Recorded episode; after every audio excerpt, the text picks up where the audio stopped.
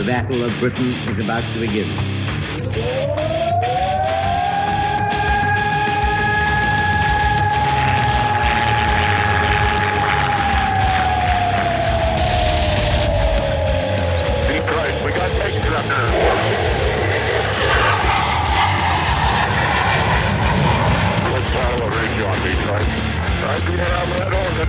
Right now. I've got a bees right in front of me. I'm going after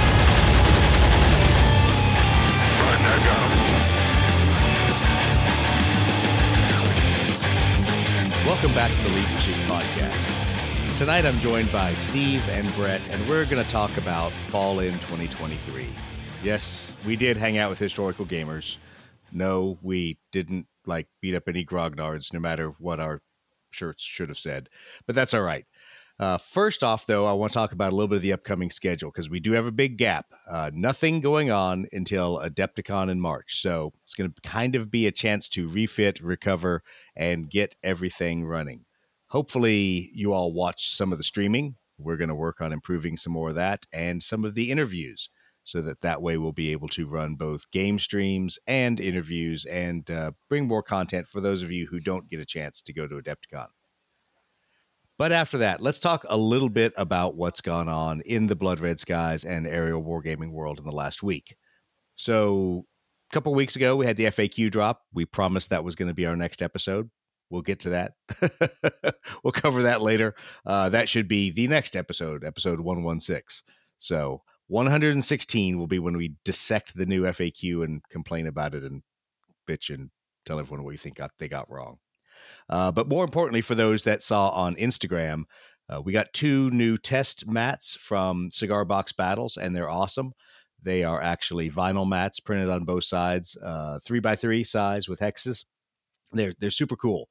Really enjoyed playing with those. Chris and I and the guys that are playing Aeronautica, we had a chance to use those on Monday night, and they're awesome. So a little bit of glare, still a little shiny, but not as shiny as most vinyl mats you're used to.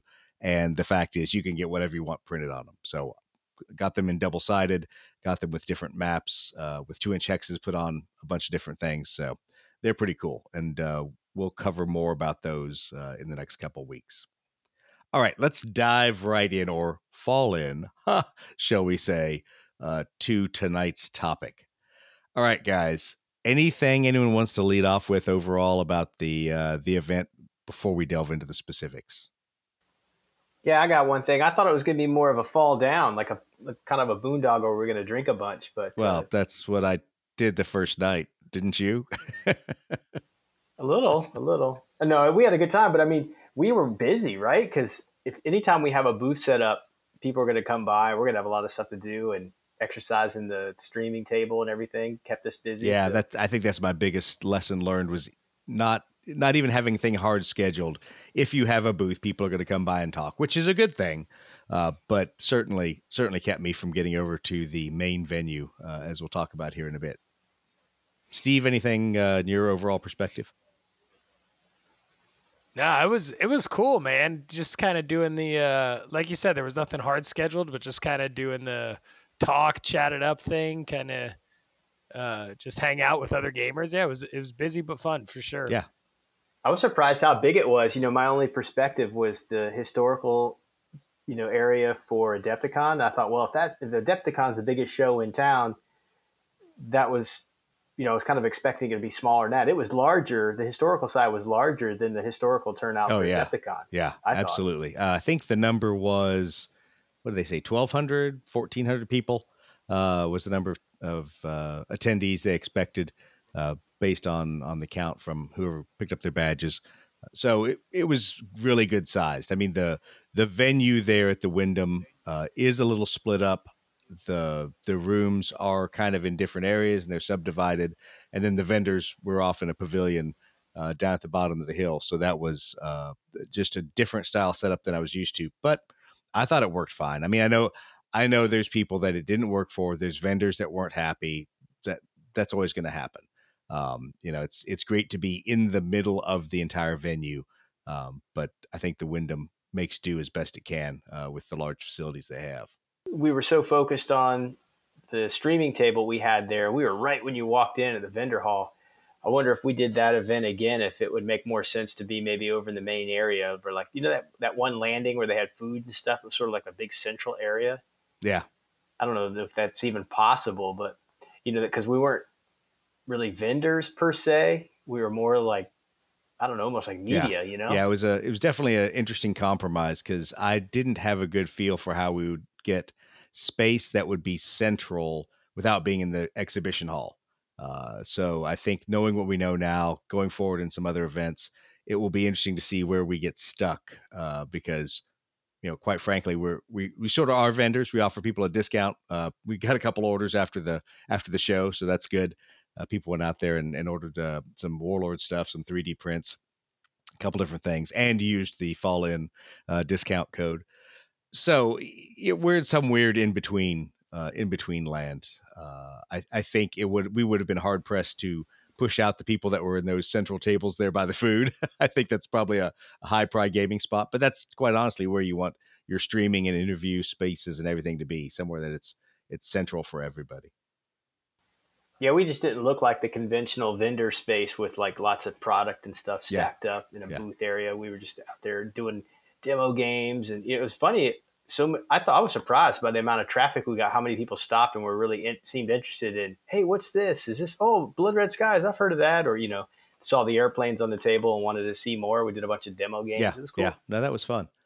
Uh, so let's talk through kind of what we did uh, through the the three days. You know, Thursday we got in. Friday was the big setup day, getting ready for the vendor hall to open at noon, uh, then run from noon to six. So kind of abbreviated day there. Uh, but it, like you said, it was good because as soon as the doors open and there's a lot of people streaming in, uh, we had a lot of 3D uh, prints to give away and and talk to people about aircraft. And and like you said, Brett, I was surprised how many people came over and saw that it was a, a an aerial war game saw that it was Blood Red Skies, and even if they were a check your six player, they had something good to say. And I thought that was kind of funny. I don't know if you guys kind of got that same experience. Yeah, I definitely. Uh, I think I said in one of the interviews we were doing that I was like really uh, pleasantly surprised by the interest in aerial wargaming in general. I thought there was like a really uh, uptick. I, guess you would say like yeah. an uptick in yeah. the amount of interest in aerial wargaming, right? Where a lot of guys are like, oh yeah, you know, I play Check Your Six, but I heard about Blood Red Skies, or I play such and such, and uh, but this looks really fun. I've been meaning to try it, and it just seemed like there was a lot more interaction around the idea of aerial wargamings than I've seen in the past when I've gone to uh, you know, Cold Wars or Historicon. Which is kind of funny because wasn't the theme when you went to Historicon aerial war gaming? and there's a lot of American yeah, Civil I think that was two years ago. Cold War. Or Cold Wars, yeah, yeah, yeah. Cold War, I think was it was was aerial war game, but yeah, it was just really, yeah, it was really cool. Like I don't know if people are getting more into the airplanes again or you know what the deal is, but it was it was fun talking to a whole bunch of people about it.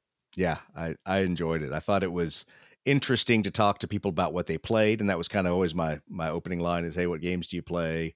You know, got them interested in what we were doing, and then it, nobody said, "Oh, I play Check Your Six because Blood Red Skies is too simple." so I didn't have to hear that line. Brett, what was your interaction like on the first day? I think the first day I might have had a demo game. I think yeah, didn't, yeah, didn't yeah. Friday had, somebody come by and do a demo game, game right uh, no, away? We really didn't have any formalized events, which is good. Um, but uh, yeah, you did you did a demo game and, and walked a couple couple guys through.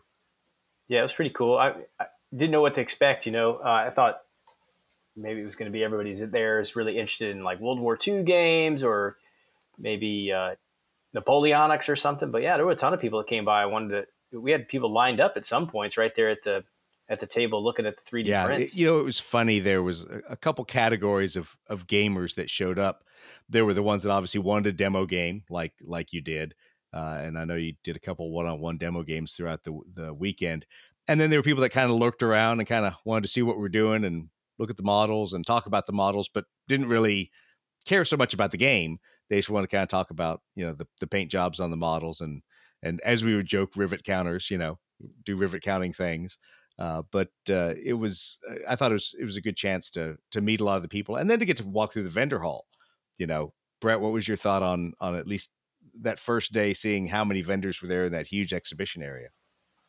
Yeah, like I said, I, everything was so much bigger than I anticipated. Um, and man, if you wanted to, you could walk in there, get everything you needed to build an amazing table. How about that one? That one, I don't want to call it a booth because it was like several booths all combined into one big section where it was everything terrain. So all the supplies you needed to make any kind of amazing wargaming table for yeah, any scale. I didn't I didn't like those guys because I went in there and I was like, oh, this will be easy. I'll just browse through. Oh, look, there's 28 mil stuff. Oh, look, there's 10 mil stuff. Oh, look, there's 15 mil stuff. Yeah, that that was not a good place. I think I made one spin through there and then quickly left before I spent a lot of money. Yeah, I'm gonna jump into the vendor hall thing, man. That guy who had the paper, all the paper terrain. That that I was like I didn't even blown I mean, I- away I, by stopped and looked, but I did not stop to price anything. I did not stop to ask about it. I was a terrible media personality because I'm like, oh, these are some really cool buildings. The Middle Eastern ones I thought were actually the nicest. I looked at those and those I could see myself buying a bunch of those to use on a table. Uh, so uh, that So I had seen paper terrain before, right? And I'm like, oh yeah, it's kind of cool, but I was like, kind of like a novelty, like, oh yeah, it's cheap, it's light, it's cool, it's neat, it looks kind of like a house, and certainly it represents a house. I did not even realize his stuff was paper terrain Oh, yeah. until I like got up Yep. on it. I was like, oh man, that's all paper. And then he had like the trains and the uh the like you said, the Middle Eastern stuff. Yeah, I mean that was some of the best, uh, probably the best paper Yeah. paper style Yeah. terrain I'd ever seen. Well, and it's funny because there's kind of been a resurgence of that style terrain in a couple different ones, and the Battlefront team was there with the Gale Force Nine version of it, uh, and there it's it's like a dungeon terrain, a spaceship, you know, hull terrain, whatever. All these these different ones that are that are easy to break down and and fold up and take with you. Uh, so I think there's there's this feeling that people are going to game on the road or they're going to travel to to games again, and that no one wants to travel with a big plastic tote full of terrain tends to get to be painful. I kind of got a new appreciation for the guys that show out to, uh, you know, to have a vendor space because, you know, I guess they, they have to pay a fee to have a space there. It's probably not an insubstantial amount of money. They have to travel from some distance with all their stuff, set it all up, sell some stuff, hope to sell enough to, you know, make a profit, and then pack all that stuff up and take it back to the next show or whatever. It's a big production. I mean, it- just the scale of the you know the size of the vendor hall and how much different stuff was there and the volume of product that was available there. I mean there was one guy i can think of i actually bought one of his models. He was a commission painter and he had a bunch of his stuff there that he was selling. And i bought one little half track model. And uh, you know i don't know that he had a ton of a ton of inventory if you want to call it that on his table. He probably sold like half of the stuff he brought. But you know how does a guy that does that you know make enough money to make it worthwhile yeah. it's just it's a big commitment Well, that's that's always one of the discussions, and and it was a point of discussion on Sunday morning with the vendors and the and the HMGS board and everyone that was there. The how do you balance vendors versus guys that are in the the flea market and you know things that that go on there. Uh, how do you balance that against you know getting the right people through the vendor hall through the flea market to to get all the parties that are involved um, the most money possible and, and get people to buy their product. And uh, I think we can talk about it now because we I don't really want to wait and cover it at the end. There's at least for me attending this for the first time attending Fall In, there was a lot of crossover in at least in my mind between the vendor hall and the flea market. And I was kind of surprised about that. There were a few vendors there that seemed more like flea market vendors, but I guess because they're recurring people and they're willing to pay a large fee for that booth, they're they're in the vendor hall, but they're selling, like you said, a handful of commission painted miniatures, or they are selling a collection of books, random collection of books that might be about historical topics. yeah or secondhand models and stuff all those the, i know what you're talking about the only thing i could say it was different from my perspective between them and some of the you know random folks out with their stuff at the um, flea market was just the amount of stuff they had right so i'm thinking about the guys who had who were like secondhand selling scale models Right. or collections of you know all kinds of different used armies you know you know from napoleonics to whatever eh, or the like the used book guy or the videos the video guy all that stuff was kind of like secondhand if you will like you might see in the flea market but whereas it might have been in the flea market one person's personal collection of some stuff in a couple of boxes or whatever. These booths in the vendor hall that were sort of like that. It was stacked floor to Oh, yeah. ceiling, like Oh, all yeah. the way around. You know, tons of stuff. Yeah. The, so the the other funny part of it is the attitudes of vendors and and flea market sellers. I'll call them. I don't know what you call them. Hucksters over there selling their selling their wares. Uh, I th- I think most of the vendor hall was pretty good at interacting with people, but I, I'll be honest, I was still surprised. There's times you roll into a vendor's booth and you kind of felt like you were offending them a little bit that you were there, and God forbid you asked a question. Steve, I think you had the best comment about, you know, see right there on the on the book it says what the title is, you know. Yeah, it's it's a weird dynamic. I mean, I feel like uh, even in the vendor hall, you're still gonna deal with uh, I don't know, we'll say the uh, uh, oddities of historical gamers' personalities, right? yeah. So like you're still gonna get that little, you know, that little bit of uh, historical gamer personality there in the vendor hall, you know. But uh, yeah, it, it was cool. I mean, I thought at first I was like, oh, this kind of stinks that the vendor hall is separated from the main uh, convention area. But man, I felt like the traffic flow was just continuous, like just constant traffic flow. Oh, yeah. it, it, it was Well, that actually I was really surprised by that. and that was one of the discussion points uh, with the vendors and and this is important for people to understand how much the vendors pay attention to when people are and are not walking through the vendor hall uh, the vendors there was a variety of perspectives about when there was quote unquote dead time i know we are right at the front so we kind of got spoiled. We never really saw any dead time. There were times it slowed down but i think some of the vendors based on where they were people just didn't get to them in some of the afternoons. There was a whole discussion about you know eh, does the flea market take away from vendor sales? Those aren't issues i want to delve into. Those are issues that hmgs and their board they can all uh, wrangle through how to solve those. But from at least where we were at the front there was a steady stream of people coming through and that worked out well for us because we got a chance to talk to a lot of them Can I give a special shout out to the, the two, I think it was two different vendors right across from each other. Steve, you had mentioned that I was going to see this there, but the, the guys that sold the scale uh, banners for his um, for uh, like Napoleonics and American Civil War and stuff. I mean, these were amazing. They they were just little tiny scale flags and guidons and stuff that were they were just awesome. I, I can't even describe them. I mean, it looks so realistic. I guess you just buy the and I'm talking there might have been, I don't know, a hundred different banners that each or more. I don't know. And you just pick the one you that was right for you, and I guess you just glue it onto your figures or whatever. But those were damn impressive.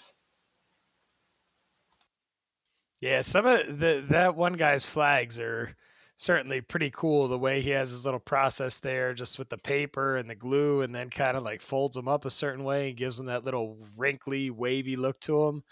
Uh, yeah, I mean the the creativity, and I would I would say that uh, transfers to the flea market as well, right? Like the creativity is always something that every time I go to a vendor hall or one of these events, I see something that I'm just like, man, that's so cool, or that's so creative, or how did you think of that? You know, I think yeah. it that always that always. Oh yeah, really like that stands out to me. custom the custom bag guy, the guy that had the the bags for armies with all the different um, like the rigid trays and then the the laser cut MDF, I think it's called, to and then the foam. It was a combination of all these all these components that really made a pretty durable, safe way to transport your stuff. I, I thought, and, and you could tell it was just it wasn't some you know big company like uh, you know some of the bag manufacturers you've heard of, where you can get you know all your stuff custom laser fitted for your specific army. It wasn't some big operation like that. It was like this dude's thing. He's probably doing it out of his garage or something, but it was pretty darn Yeah. good. You Well, know? and that's the funny difference between Adepticon and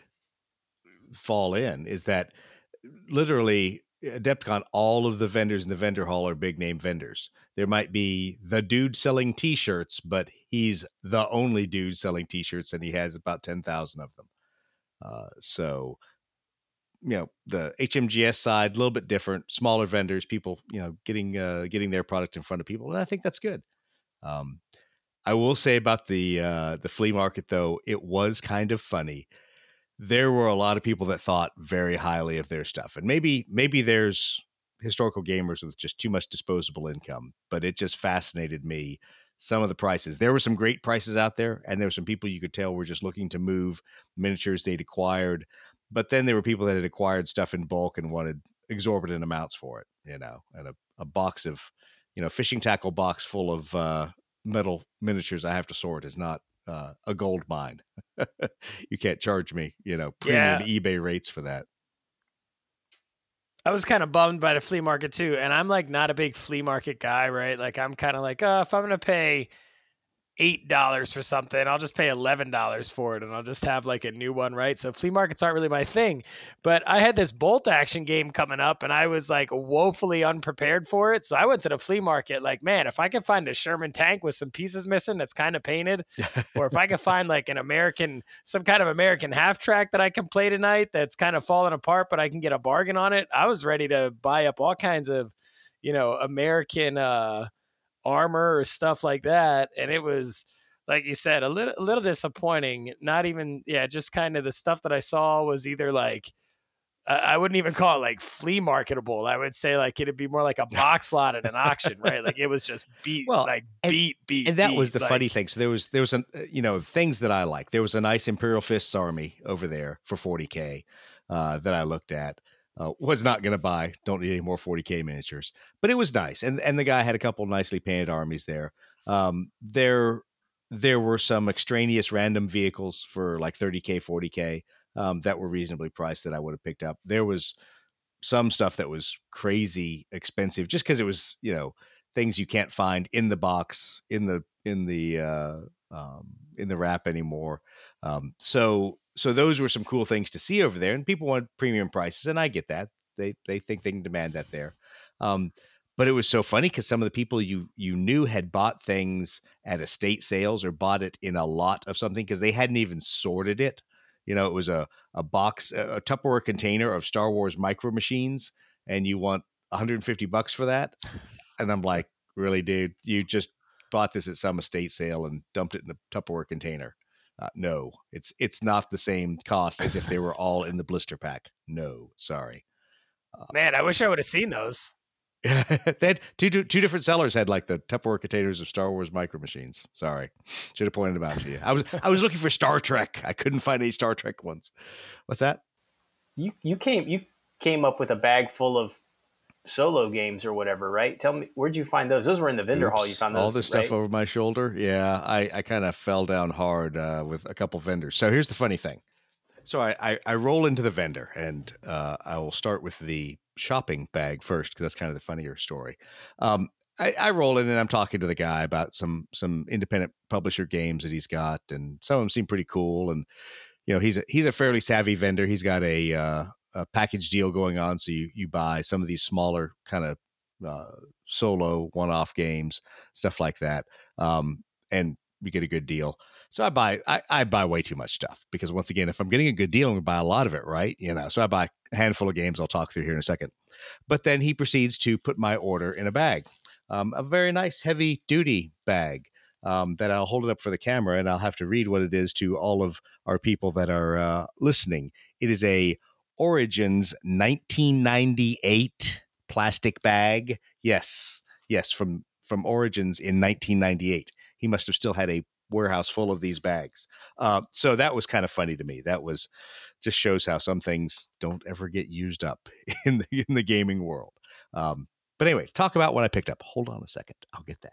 So the biggest thing I got was another Midway game, uh, not from any one of the standard publishers or uh, Avalon Hill or any of those guys, um, but I got from uh, Turning Point Simulations. I got their Midway game, uh, and I got an expansion for free with that. Once again, sucker me in. I'll buy the uh, the game if you give me the expansion. But then I got a lot of other cool stuff. So I was on my uh, They look like it still has a shrimp. oh shrink yeah yeah yeah. it. So that's a that's a new production one. So I got copies of a couple of different magazine games like uh, Buffalo Wings. So uh, Ken Nat, I'm sure you'll be happy. I have this great game about your favorite airplane, the Buffalo. Uh, I got let's see here.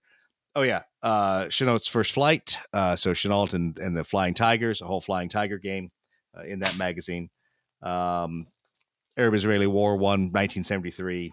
Uh, northern border. A cool one, uh, small indie game about uh, always forget it. Operation Praying Mantis, the GoPlats when uh, we took out the Iranian uh, gas and oil platforms, and then a very a very apropos one, uh, Rain of Missiles about the 2012 fight in Gaza for uh, for taking out Hamas's uh, missile program. So um, a lot of cool aviation and you know aerospace themed games, uh, and like like the indie ones, they're all homemade counter sheets that you you glue together and cut up and do all that kind of stuff. But who cares? I mean, for you know 15 20 bucks it's it's fun to have a cool little game you can put together uh, and play and see what what somebody's take on a historical event is Those games give you a lot of insight and uh, ideas for other mechanics for. oh yeah oh yeah it's it's it's always good because you get ideas for for other games or for just uh you know expansions to blood red skies or something else you know you say oh i remember seeing this in this game and you could do something cool that way like some extra scenario or something. yeah yeah absolutely That's cool. So- Yeah, I knew you came away with a big bag full of stuff. I didn't know how much damage you did. Well, that was just part of the damage. Then I bought some old miniatures and other things like that that were still in the blister packs as I went rooting through people's, you know, bargain basement things there in the vendor hall where they were all in in mass containers of Tupperware. So I got some of that for for full thrust and some Star Trek stuff and some other nerd miniatures. So, what did you guys find? Anything else, or, or was I the big spender? I found those two Gallands. Oh, that's right. Kind of stoked about right. that. You're gonna make all your money. It's Yeah, gonna put the kids through college selling the Adolf Galland. Uh, Pay for those. pay for those margaritas, yeah, maybe. yeah, exactly. Somebody picks up those Gallands, or one sticker book in the flea market. Oh yeah, the World War One sticker book for the girls. That's so you yeah, didn't get you didn't get that though. I didn't wanted, know. It was like, a little pricey for me. Yeah, I mean, twenty bucks, man. I only went away for two days. I mean, you're not gonna buy a twenty $20 gift for you girls. Uh, Adepticon, maybe, right? You gotta, you gotta pay that one. I got this. Uh, I got this half track that I'm gonna uh, weather up and stuff nice. for my bolt action That'll list. good. It's kind of cool. It's got a little turret on it and stuff. So anyway, that was that was my only real purchase. Okay, well, let's talk a little bit about Saturday. Saturday was a busy day, obviously. Uh, you guys started off by playing uh, Air Medals and Iron Crosses, one of the games out of your currently ongoing campaign, and that just went to YouTube today. So I just finally got off my butt and got the audio and everything all edited, got it posted up there. So if you didn't get to see the stream and you want to see Steve and Brett play a campaign game and watch Brett's JU88s absolutely decimate Steve, uh, then yeah, yeah, go ahead and uh, and watch that one. So I think I think that was a fun game. It gave us a couple interesting rules questions, but uh, you guys seem to have a good time playing it. Yeah, it was fun. We we haven't played one of our campaign games in a while, and that was literally like an excerpt of our uh, of our campaign game that we had. It was supposed to be our next one. It was I think it was a thousand point priority target mission, and each of us had probably a dozen. I think I had thirteen aircraft on my duty roster. He probably had about the same. So that would have been a lot to play in that Yeah, venue, right? yeah. With you know people coming up, and you know so I- really it was the first time I would have had the chance to play JU88, so it was just a chance for us to kind of dust off the uh, campaign and you know just have a fun game. But I also wanted to run those JU88. So what we did is we ran our full card deck, just like we had you know deployed all 13 planes or whatever per side, but we only each fielded one element of three aircraft. Or I think it, actually I don't know if it was just three aircraft, but it was a certain number of points. It was about 250 points worth of aircraft my JU88s, and, and I think uh, Steve had some Spitfires, and we just did our thing as if we deployed everything, but of course we only deployed each an element. So it was a quick game. Yeah. Uh, and it, you know, it was fun. It was a good time. Steve, how did you uh, like getting savaged by the JU88Cs? dude strafing ships is brutal i think we you know we've played a lot of priority target missions in the uh campaign and i think that's the first time we ever had a ship actually destroyed in a priority target game and that's strafing attack Yeah. with heavy hitter and yeah that was brutal Well, one thing we, I think we learned that uh, you know if we were going to replay that mission, the splash barrage Yeah. Yeah. could have been pretty effective, right? Because I had to to get that uh, barrage or to get the strafing in.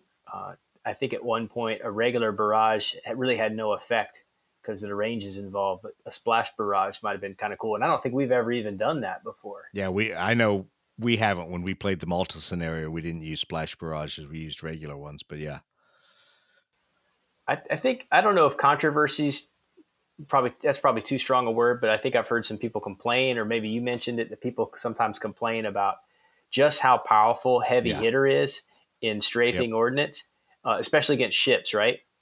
But uh, I like it. I think it's appropriate because uh, you're not doing any damage whatsoever with bombs, right? So if you can get somebody to that target who just happens to have those traits, you can do the Lord's work on a ship, right? Yeah, I, I yeah, I mean, I thought it was cool. I, I didn't mind it. I mean, it is what it is, right? If the plane's got cannons on it and it's strafing a ship and it's got a heavy hitter trait that it hits harder when it gets closer. If that you know, if that's the idea of heavy hitter, then yeah. But I, th- I think by all means, I think the complaint is that it's the auto crit, so that when you hit, you get an automatic crit, which means you automatically do both a hull and a point damage. So, unlike everybody else strafing it with heavy weapons, they're just knocking turrets out of the way, maybe getting uh, a hull hit. You're you're definitely sinking that ship via a hull hit uh, or two pretty quickly with heavy hitter. But you know, whatever. It's I, think it's a it's a continual argument we've had about do you get to apply that to uh, to ground targets, and some people will say there's there's other traits you should use, um, but whatever. Who cares? We used we use the traits we want to because it's our game, and we'll do what we damn well please. All right, so tell me about the next game you guys played. Brett, what was this uh, this crazy combined air and naval game? Well, Steve actually should probably lead us off because he knows the guys that were part of that crew that were all playing a ship game. Steve, was this your good yeah, idea? Yeah, I was just kind of. yeah, it, well, I don't know if it was a good idea. It was my idea. I don't know if we, you know, uh, the adjective is debatable, I guess, but uh, no, it was some of the guys uh, who Pierce was on one of our episodes talking about right. missile threat, and some of his crew that came up from Maryland, uh, who was kind enough to have me at their uh, their gaming location to demo one day. They were planning on playing a naval game called uh, General yep. Quarters Three, and they had all their naval ship stuff. And uh, somebody mentioned they were doing naval battles at one twenty four hundred scale and Brett kind of said, "Oh, that's the size targets we use." And then I was like, "Oh man, if that's the size targets we use, why don't they, uh, why don't they just sail their ships around the board, and we'll fly our airplanes around the board, and we'll just kind of play two independent games, but on the same board.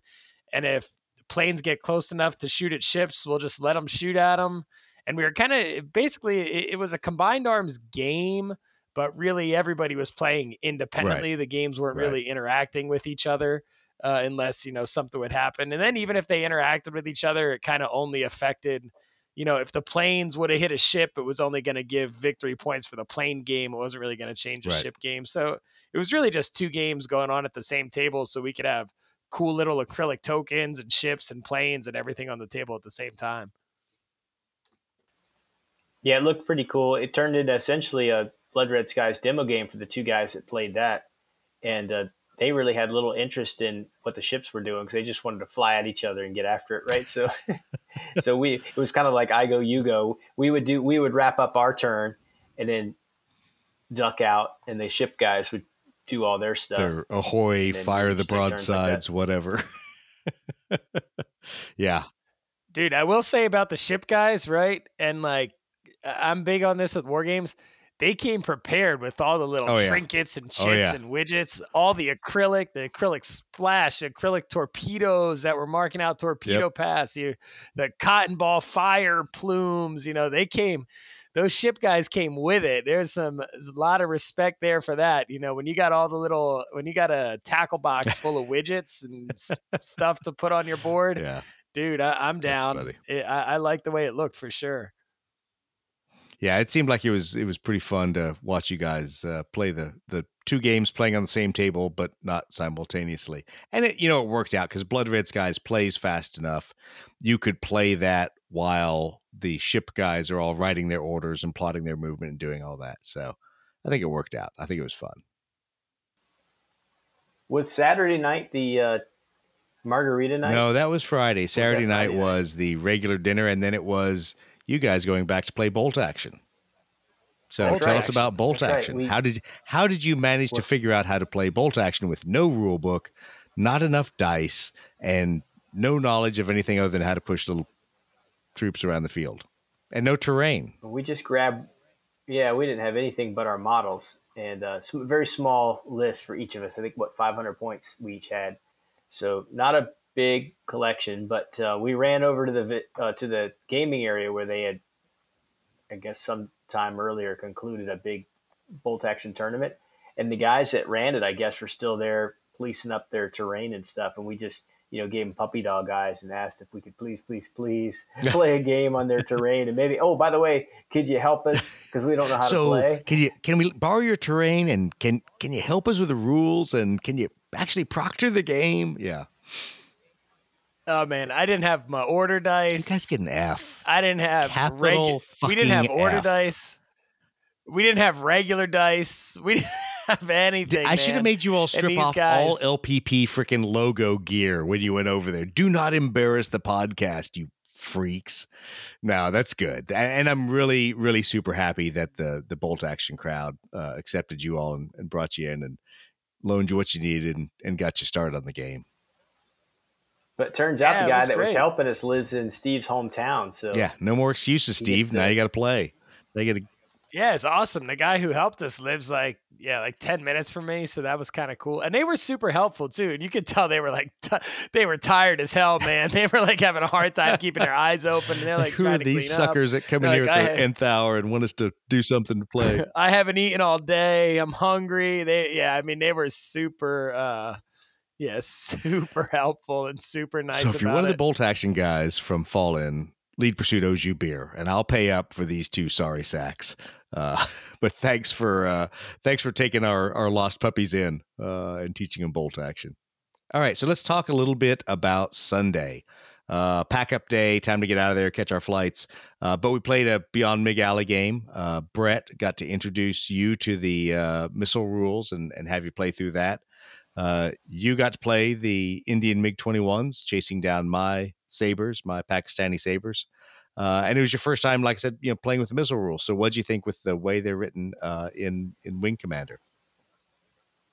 uh, I liked it. I um, you know, not being super familiar with it, mistakes were made. You know, trying to remember the minimum range and maximum. You know, stay within that minimum and maximum range for the missiles, plus be in rear aspect. And oh, by the way, trying to make all my moves happen so that um, I stay within nine inches, so I could keep my opponent forced Yeah. down. That was kind of, you know, that was hard to keep all straight most times, but it was fun. I thought that mission specifically was, and we talked about this on the stream.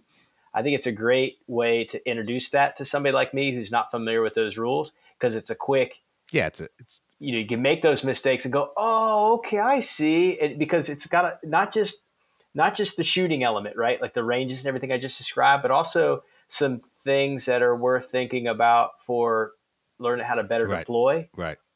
uh, for both sides depending on which you know how you're playing anyway i thought a really great way to get a quick introduction because it's quick it's only a couple of turns and i think you could leap from maybe a couple of runs of that into like okay we're ready Yeah, and it's a it's a good game for you to play twice and switch up who's playing either side, get a feeling for the missile rules and for how they work, and then you can go play one of the other scenarios where um, where you may have more aircraft with missiles.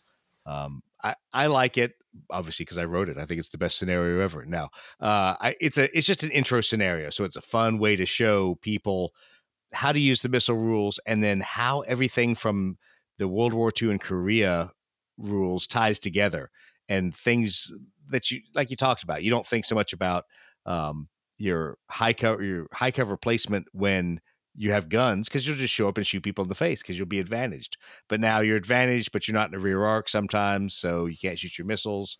i made yeah, that yeah. mistake Well, Yeah. and and quite frankly, um, it's an easy mistake to make. You're like, I, I want to outflank the guy, I want to be there and come in as high cover, but uh, all you're doing is you're, as we'd say, a high speed cheerleader. There, you know, you're uh, you're basically holding him down with your nine inch bubble around that airplane. But that's and and that's useful, but that's not going to keep um, keep them from uh, from getting off the board or from doing other things. So I don't know what the consensus is or the you know general thought is about missiles and jets and stuff, but I thought it was pretty fun. I, I, I didn't I didn't think it broke the game in any way. It seemed certainly familiar to regular Blood Right. Red Skies gameplay. Just you know, the ranges were obviously different, but it seemed like a natural evolution for Yeah. that era. I didn't I didn't think it was weird in any way or like oh my gosh, just you know it. It wasn't like my cheese got moved because we were playing with jets, but man, the MiG 21s look awesome on the stands. yeah, I mean, Casey did one a, to a- 200 a- MiG 21s. yeah, he did a great job with the MiGs and the Sabers. So I feel bad that we broke a tail off a Saber. Oh well, whatever. That's more resin prints. Um, but uh, yeah, it was uh, it was a really nice job done by Casey on on those miniatures that we used. So Yeah, I think that Indo-Pak scenario is really cool because I've seen it played a couple times now, and I think it illustrates something really neat just about Blood Red Skies in general. Is that for everybody who says there's not enough complexity to it, I've seen that same scenario that the deployment is the same, and uh, it's four aircraft, and it's like a super simple scenario. And every time I've seen it now, multiple times, it's played out Yeah, totally differently. So there's obviously enough complexity there to make it like one of the simplest of scenarios play that differently that many times. You know, like it, I I really enjoy that scenario, and I'd like to get another crack at it too. Having played it one time and watched it a couple times, like I'd really like to get another. yeah, crack at it. and I think it's like I said, it's a good intro because there's so many different things you can do, and if you want to change the scenario, change the scenario. It's not going to hurt my feelings. You know, put extra clouds out there, but you know, make it so that the Pakistanis have to fight; they can't run. You know, whatever. Uh, and then you get to to go through a lot of these different rules and see the impact of having missiles and not having a cannon, or having a cannon and not having missiles. Um, and it, it makes for a cool asymmetric fight. And you know, once again, we've I've said this too many times on this podcast. Um, I love asymmetric scenarios that are not balanced. Uh, it's if everything's perfectly balanced, it doesn't feel like real life. This this was real life. The uh, the Indians didn't have guns; they had missiles only. When they shot all their missiles, show's kind of over at that point. Um, whereas the Pakistanis had guns, but they were too busy trying to run out of there and get get away from the MiGs. Uh, so I, I think it's a fun scenario. All right, so we've covered kind of all the big ticket stuff, uh, but what we haven't talked about is what most people go to fall in for. What games did you play up in the, the gaming hall, or what games did you see? Uh, so I'll throw it over to Steve first because I know you went up there and you got to see some cool things uh, that were being hosted. Yeah, I think the coolest thing that I saw was uh, the All's Quiet on the Martian Front. I think it was yeah. called. Yep. Was that the name of it? Just I know nothing about the rules. I can speak nothing of the game, but man, those models just look so freaking cool. Did they have the man. big I guess it's land like tanks out there? The one that you got to see? Yeah. Oh yeah, yeah. the big tanks, the big land tanks. The I don't know. I guess I the best thing I could describe them as the Yeah, the tripod thing, whatever. Yeah. things. Oh yeah, just such a such a cool looking game. So I would say if you ever get a chance to see that game at a convention, get a seat Yeah. in that. There were at least a dozen people playing, you know, on a, a giant long table. Oh, yeah. That was pretty cool. Yeah, I, I didn't get to see that. That that was one I wanted to see, and then I also wanted to see uh, any of the um, Sky Galleons of Mars, the steampunk, you know, flying spaceships in Mars, flying flying ships that are really spaceships, uh, because those models look looked pretty impressive too from that whole steampunk era stuff. There was kind of in that same area. They had some really impressive giant games, and one of them that I saw, we- walked up right when the game was ending, and it looked like there might have been, you know, a dozen or more people playing. It was this enormous, uh, walled, like feudal era Japanese Yeah. castle that had all these. It was the whole compound and the castle in the center, and I think one side were the samurai and the other side were ninjas, and I guess the ninja had to, you know, capture somebody that was inside the castle, and who knows how the gameplay was, but I mean, it was extraordinary. It was Well- a a real thematic. Yeah, that's that's one of the discussions we had talking to some of the HMGS staff is there's a point where you play these experience games that you almost don't care about the gameplay because just the the terrain is awesome. The models are awesome. You're there with a usually a subject matter expert on the history who will tell you exactly how things went. Uh, and it's just kind of funny because you don't think about it as as a as the kind of game where where you're concerned about the balance of it or or is what's the replayability of this. You're just you're having a good time, you know.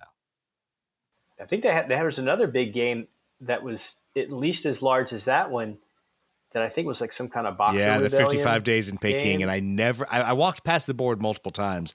I never made it up there when they were playing, and I and I regret that because from everything I've heard, it played really well, and and it. Uh, if you're a modern historian, you would not have appreciated the game because yes, it was uh, biased, jingoistic, uh, all the bad uh, historical stereotypes of the time, but it was really based around the movie 55 Days in Peking. So dealing with the Boxer Rebellion not from a even-handed historical perspective, but from a very Western perspective.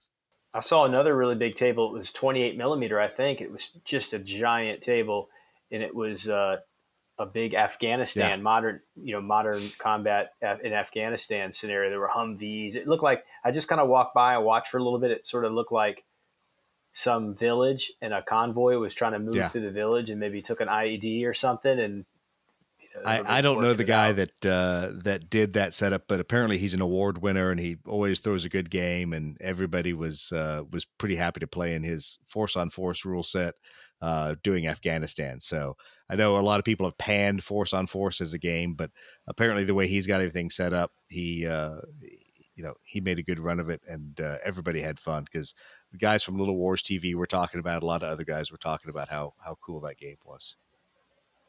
That's the common element for all the games that we noticed is they all even you know we didn't know anything about the game but they all looked amazing so it was something you just wanted to find out more about because it looks so yeah, good yeah. Then there was those of us over here with our Zvezda models that looked like they've got no panel lines, and we're feeling ashamed of our paint jobs. Yeah, we suck. We're the worst historical gamers ever. Gotcha.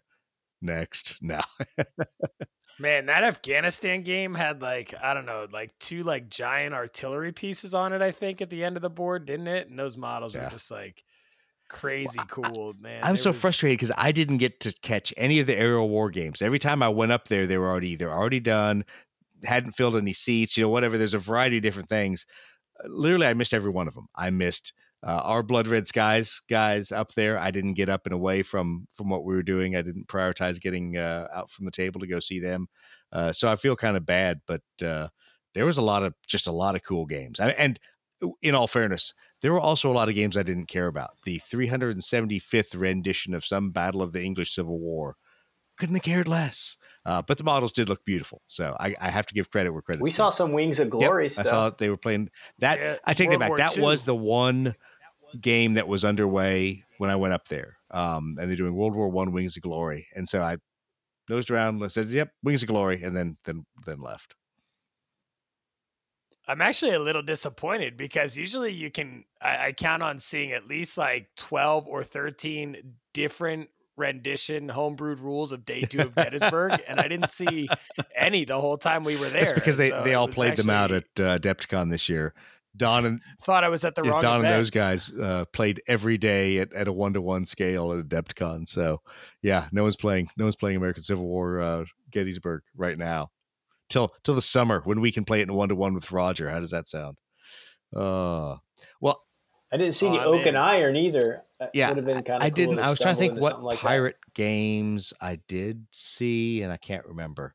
Um, from my side, There was definitely blood and yeah, plunder. yeah. I think. I think that's what what I saw being played. I don't remember.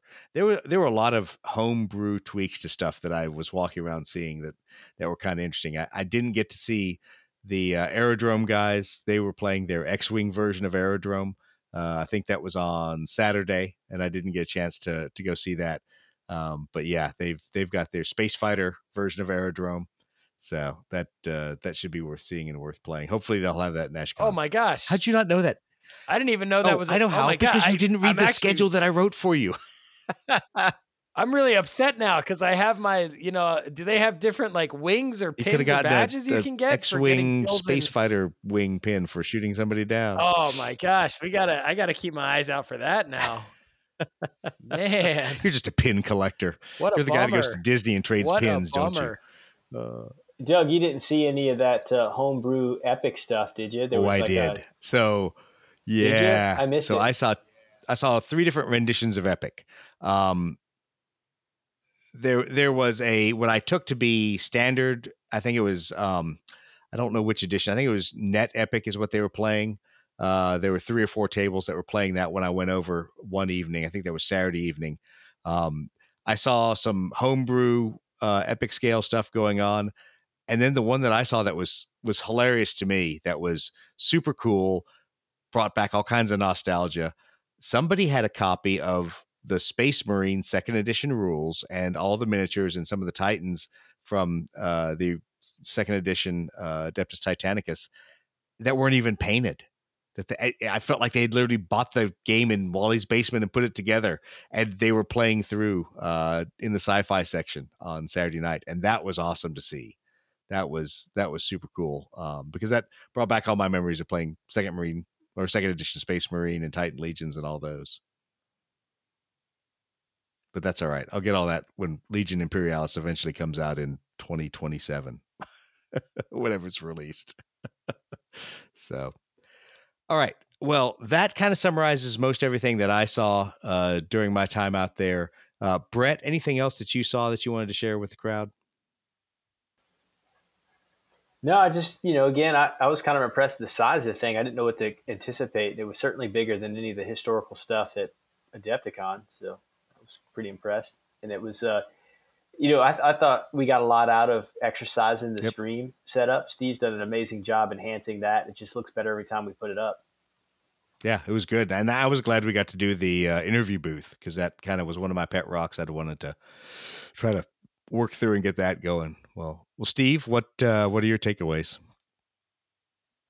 Yeah, I'm excited. Uh, I, I really liked it. I think it was another uh, good time to exercise kind of that proof of concept yeah. of our, like Brett was saying, the streaming booth, the interview booth. I thought went great, and I mean, I guess kind of our Super Bowl is Adepticon, right? So I feel like is. now between between last Adepticon, setting it up at John Con in Oklahoma, and yep. now uh, Fall In, I'm feeling like.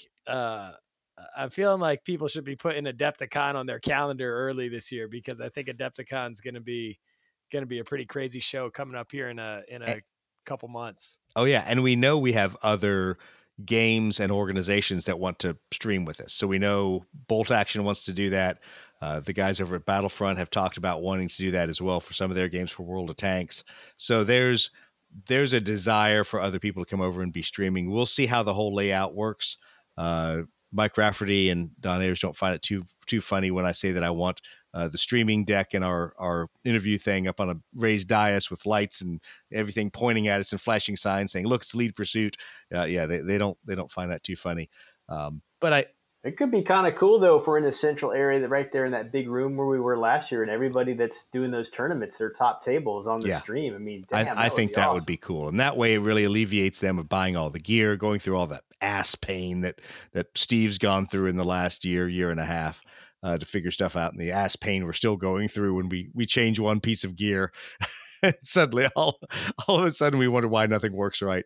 Uh, well, dumbasses, we. It's like every every convention is like just a digital colonoscopy. it's freaking just like a constant. Yeah, constant ass pain the whole time. Yeah, yeah, no shit, no shit. No, I think I think things will be tighter. Um, at least nobody has to look at our overhead uh, truss system and say that they're afraid it's going to fall over anymore. So I think I think at least that part we've uh, we've cracked the nut on. So. Um, but overall, I thought it was a great convention. It was certainly good to go to a historical focus convention that was that big. I'd done NashCon. NashCon's nowhere near the size of Fall In and definitely not the size of Historicon. So the question that, you know, everyone's going to be asking us is, are you guys going to Historicon? I don't know. Steve, Brett, do you want to do Historicon?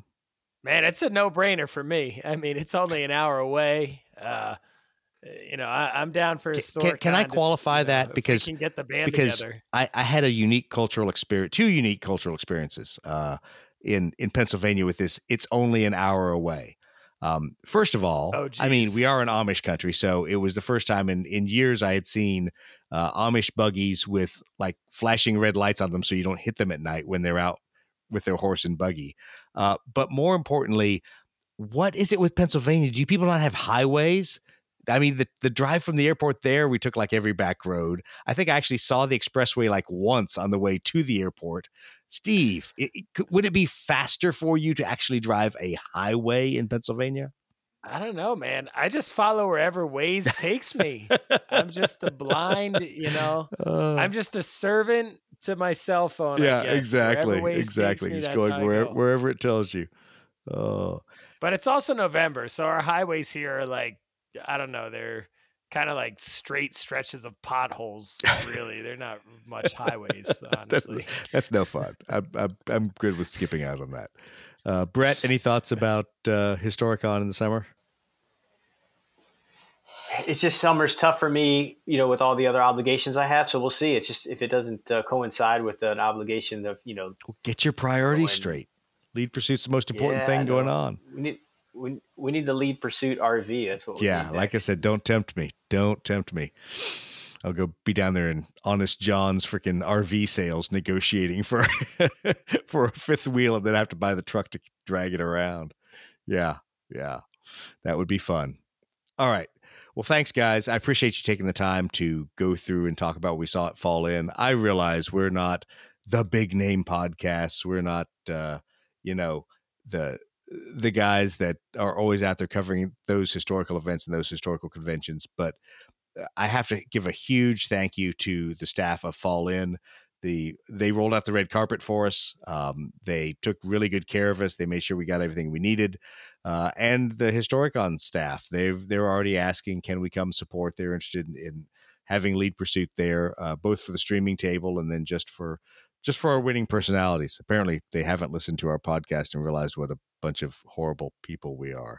Um, but no, I, I, think from my perspective, I'd love to support uh, HMGS. I'd love to be able to support Historicon this summer. Schedules being what they are, schedules are kind of tough in the middle of the summer. So we'll see.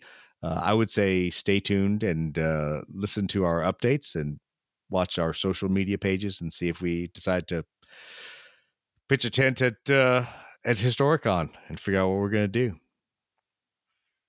All right, with that, I'll leave it with Steve's favorite term keep climbing for advantage.